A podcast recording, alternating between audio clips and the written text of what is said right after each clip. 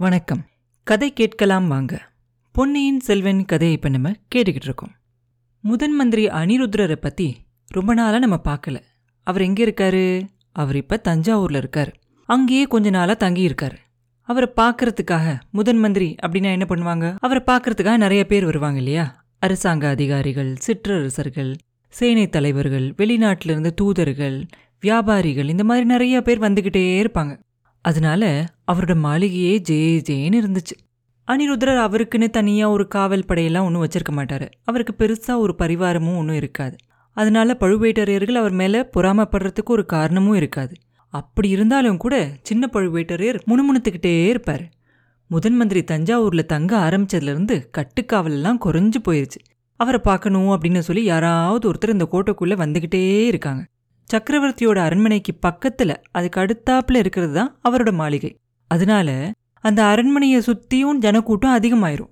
முதன் மந்திரியோட பேரை சொல்லிக்கிட்டு யாராவது ஒருத்தர் அவரோட லட்சணையும் காட்டிட்டு வருவாங்க. லட்சணைனா என்ன? பழுவூர் இளையராணி வந்து பழுவூர்காரங்க யாராவது வரணும் அப்படின்னாக்க அந்த பனை சின்னம் வச்ச ஒரு மோதிரத்தை கொடுத்தா இல்லையா? அந்த மாதிரி அனிருத்ரருக்கும் ஒரு லட்சணம் இருக்கும். அதை காட்டிக்கிட்டு வந்துகிட்டு இருப்பாங்க. இதெல்லாம் ஓரளவு கட்டுப்படுத்தணும் அப்படின்னு சின்ன பழுவேட்டரையர் நினைப்பாரு. ஆனா நேர்ல போய் முதன் மந்திரி கிட்ட சண்டை போட அவருக்கு தைரியம் இருக்காது. பெரிய பழுவேட்டரையர் இருந்தா ரெண்டு பேருமா யோசிச்சு ஏதாவது செஞ்சிருக்கலாம். இந்த சமயம் பார்த்து அவர் கடம்பூருக்கு போயிட்டாரு அப்படின்னு சொல்லி காலாந்தக கண்டர் ஒரே வருத்தமா இருப்பாரு. அப்படியே அவருக்கு ஒரு கையே உடஞ்ச மாதிரி இருக்கும். கோட்டைக்குள்ள ஜனக்கூட்டத்தை விட்டு பிரச்சனை பண்ணது பத்தாதுன்னு முதன் மந்திரி அடிக்கடி ஏதாவது உதவி வேணும் அப்படின்னு சொல்லி சின்ன பழுவேட்டரையருக்கு கட்டளை வேற அனுப்பிச்சுக்கிட்டே இருப்பாரு. கொஞ்ச நாளைக்கு முன்னாடி கோடிக்கரைக்கு அனுப்புறதுக்காக கொஞ்சம் வீரர்கள் எல்லாம் வேணும் அப்படின்னு கேட்டார். காலாந்தக கண்டரும் அனுப்பிச்சு வச்சார்.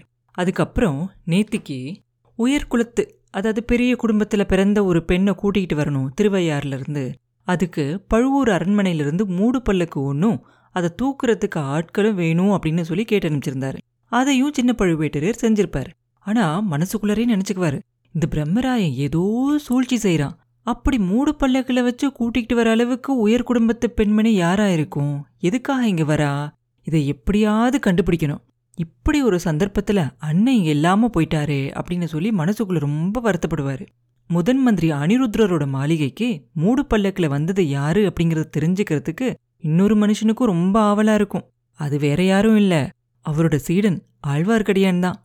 முதல் நாள் ராத்திரி நல்ல பெரிய மழை பெஞ்சிச்சு இல்லையா? அதனால அடுத்த நாள் காலையில அனிருத்ர பிரம்மராயர் காலையில சீக்கிரமாவே எந்திரிச்சு குளிச்சு பூஜை எல்லாம் செஞ்சு முடிச்சிட்டு யாரெல்லாம் வந்திருக்காங்க அப்படின்னு போய் பார்த்துட்டு வா அப்படின்னு சொல்லி ஒரு ஆள் அனுப்புவார். அவன் போய் பார்த்துட்டு வந்து அதில் ஆழ்வார்க்கடியானும் காத்துக்கிட்டு இருக்கான் அப்படின்னு சொன்ன உடனே அவருக்கு ரொம்ப சந்தோஷமாயிரும். போய் முதல்ல அவனை மாத்திரம் வர சொல்லு அப்படிம்பாரு. ஆழ்வார்க்கடியானும் குரு கூப்பிட்டோன்னு ரொம்ப வேகமாக வந்து அப்படியே பயபக்தியோடு நிற்பான் திருமலை பூனை காரியம் என்னாச்சு? அப்படின்னு கேட்பாரு குருவே மன்னிக்கணும். தோல்வியோடு வந்துட்டேன் அப்படின்னு சொல்லுவான் நம்பி. அது நான் எதிர்பார்த்தது தான் ஆதித்த கரிகாலரை பார்க்கவே முடியலையா என்ன? அப்படின்னு கேட்பாரு. இல்ல ஐயா பார்த்தோம். நீங்க என்னெல்லாம் சொன்னீங்களோ அது எல்லாத்தையும் அவர்கிட்ட ஒன்று விடாம சொன்னேன். ஆனா ஒன்றும் பழிக்கல. இளவரசரை கடம்பூர் அரண்மனைக்கு போகாம தடுக்க முடியல அப்படிம்மா நம்பி. இளவரசர் இப்ப கடம்பூர்ல தான் இருக்காரா? அப்படின்னு அவர் கேட்க ஆமா குருவே சம்புவரையரோட மாளிகைக்குள்ள அவர் போறதை நான் பார்த்துட்டு தான் வந்தேன். இளவரசருக்கு சம்புவரையர் ராஜ உபச்சாரம் செஞ்சாரு. அங்க சுத்தி இருக்க மக்கள் எல்லாம் அவர் வந்ததை பார்த்து பட்ட சந்தோஷத்தை என்னால சொல்லவே முடியாது அப்படிமா நம்பி. அப்ப முதன் மந்திரி சொல்லுவார் அதெல்லாம் ஏற்கனவே எதிர்பார்த்தது தான் கடம்பூர் மாளிகைக்கு இன்னும் வேற யாரெல்லாம் வந்திருக்காங்க? அப்படின்னு கேட்பாரு இளவரசரோட பார்த்திபேந்திரனும் வந்தியத்தேவனும் வந்திருக்காங்க. இங்கிருந்து பெரிய பழுவேட்டரையரும் இளையராணியும் வந்திருக்காங்க.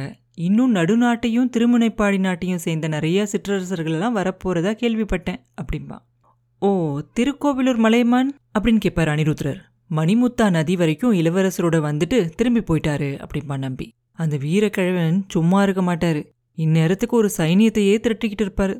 பத்தாததுக்கு கொடும்பாளூர் வேளார் வேற ஒரு பெரிய சைனியத்தோட வந்துகிட்டு இருக்கதா கேள்விப்படுறேன்.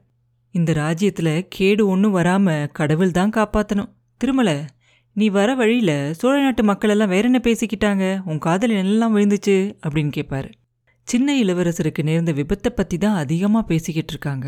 பழுவேட்டரையர் மேல ரொம்ப கோவமா இருக்காங்க மக்கள் எல்லாம்.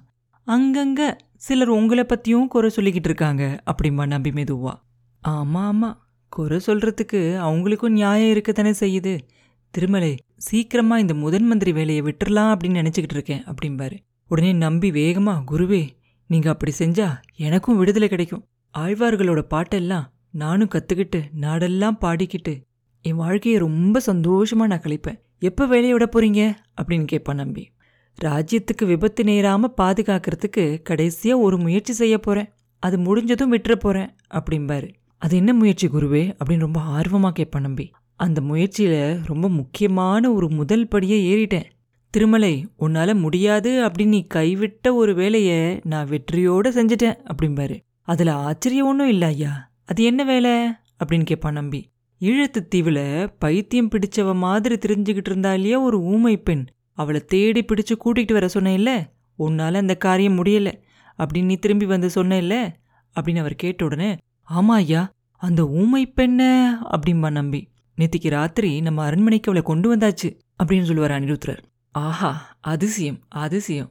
இதை எப்படி சாதிச்சீங்க? அப்படிமா நம்பி. சின்ன இளவரசர் தப்பிச்சு பிழைச்சாரா இல்லையா? அப்படின்னு தெரிஞ்சுக்கிறதுக்காக அந்த ஊமை பெண் கண்டிப்பா கோடிக்கரைக்கு வருவா அப்படின்னு நான் எதிர்பார்த்தேன். வந்தா அவளை பிடிச்சு கொண்டுகிட்டு வர சொல்லி ஆட்களை அனுப்பிச்சிருந்தேன். நல்ல வேலையா அவ ரொம்ப தொந்தரவு கொடுக்காம வந்துட்டா. இந்த வேடிக்கையை கேளு திருமலை. திருவையாற்றிலேருந்து அவளை மூடு பல்லக்கில் வச்சு கொண்டுகிட்டு வர செஞ்சேன். இதுக்காக பழுவூர் ராணியோட மூடு பல்லக்கிலேயே வர செஞ்சேன் அப்படிம்பார் அனிருத்ரர் ஐயா நேத்திக்கு ராத்திரி பெரிய புயலும் மழையும் எல்லாம் அடிச்சிச்சு அப்படின்னு நம்பி சொல்ல? ஆமா அதனால வழியில் தடங்களெல்லாம் ஏற்பட்டுச்சான் எனக்கு கூட கவலையா தான் இருந்துச்சு. நேற்றுக்கு ராத்திரி நடுராத்திரி நேரத்துக்கு தான் பல்லக்கு வந்துச்சு. அதுக்கப்புறம் தான் எனக்கு நிம்மதியே வந்துச்சு அப்படின்னு சொல்லுவார் அனிருத்ரர் ஓஹோ நடுராத்திரி ஆயிருச்சா? நீங்களும் அவ்வளோ நேரம் முழிச்சிருந்து வரவேத்தீங்களா என்ன? அப்படின்னு கேட்பான் நம்பி. இல்லை இல்லை முழிச்சிருந்தேன் ஆனால் நான் வரவேற்கலாம் போகல. அவ கொஞ்சம் பைத்தியக்கார பெண்ணு நீ சொல்லியிருக்க இல்லையா? பிடிவாதம் பிடிச்சவ வெறி பிடிச்சவன்னு ஏதாவது தகராறு செஞ்சுட்டா என்ன பண்றதுன்னு கவலையா இருந்துச்சு. அதனால அவளை அப்படியே அந்த புறத்துக்கு அனுப்பிச்சிட்டேன். நல்ல வேலையா? அப்படி ஒன்றும் நடக்கல. நல்லா சாப்பிட்டுட்டு உடனே தூங்கிட்டாளாம்.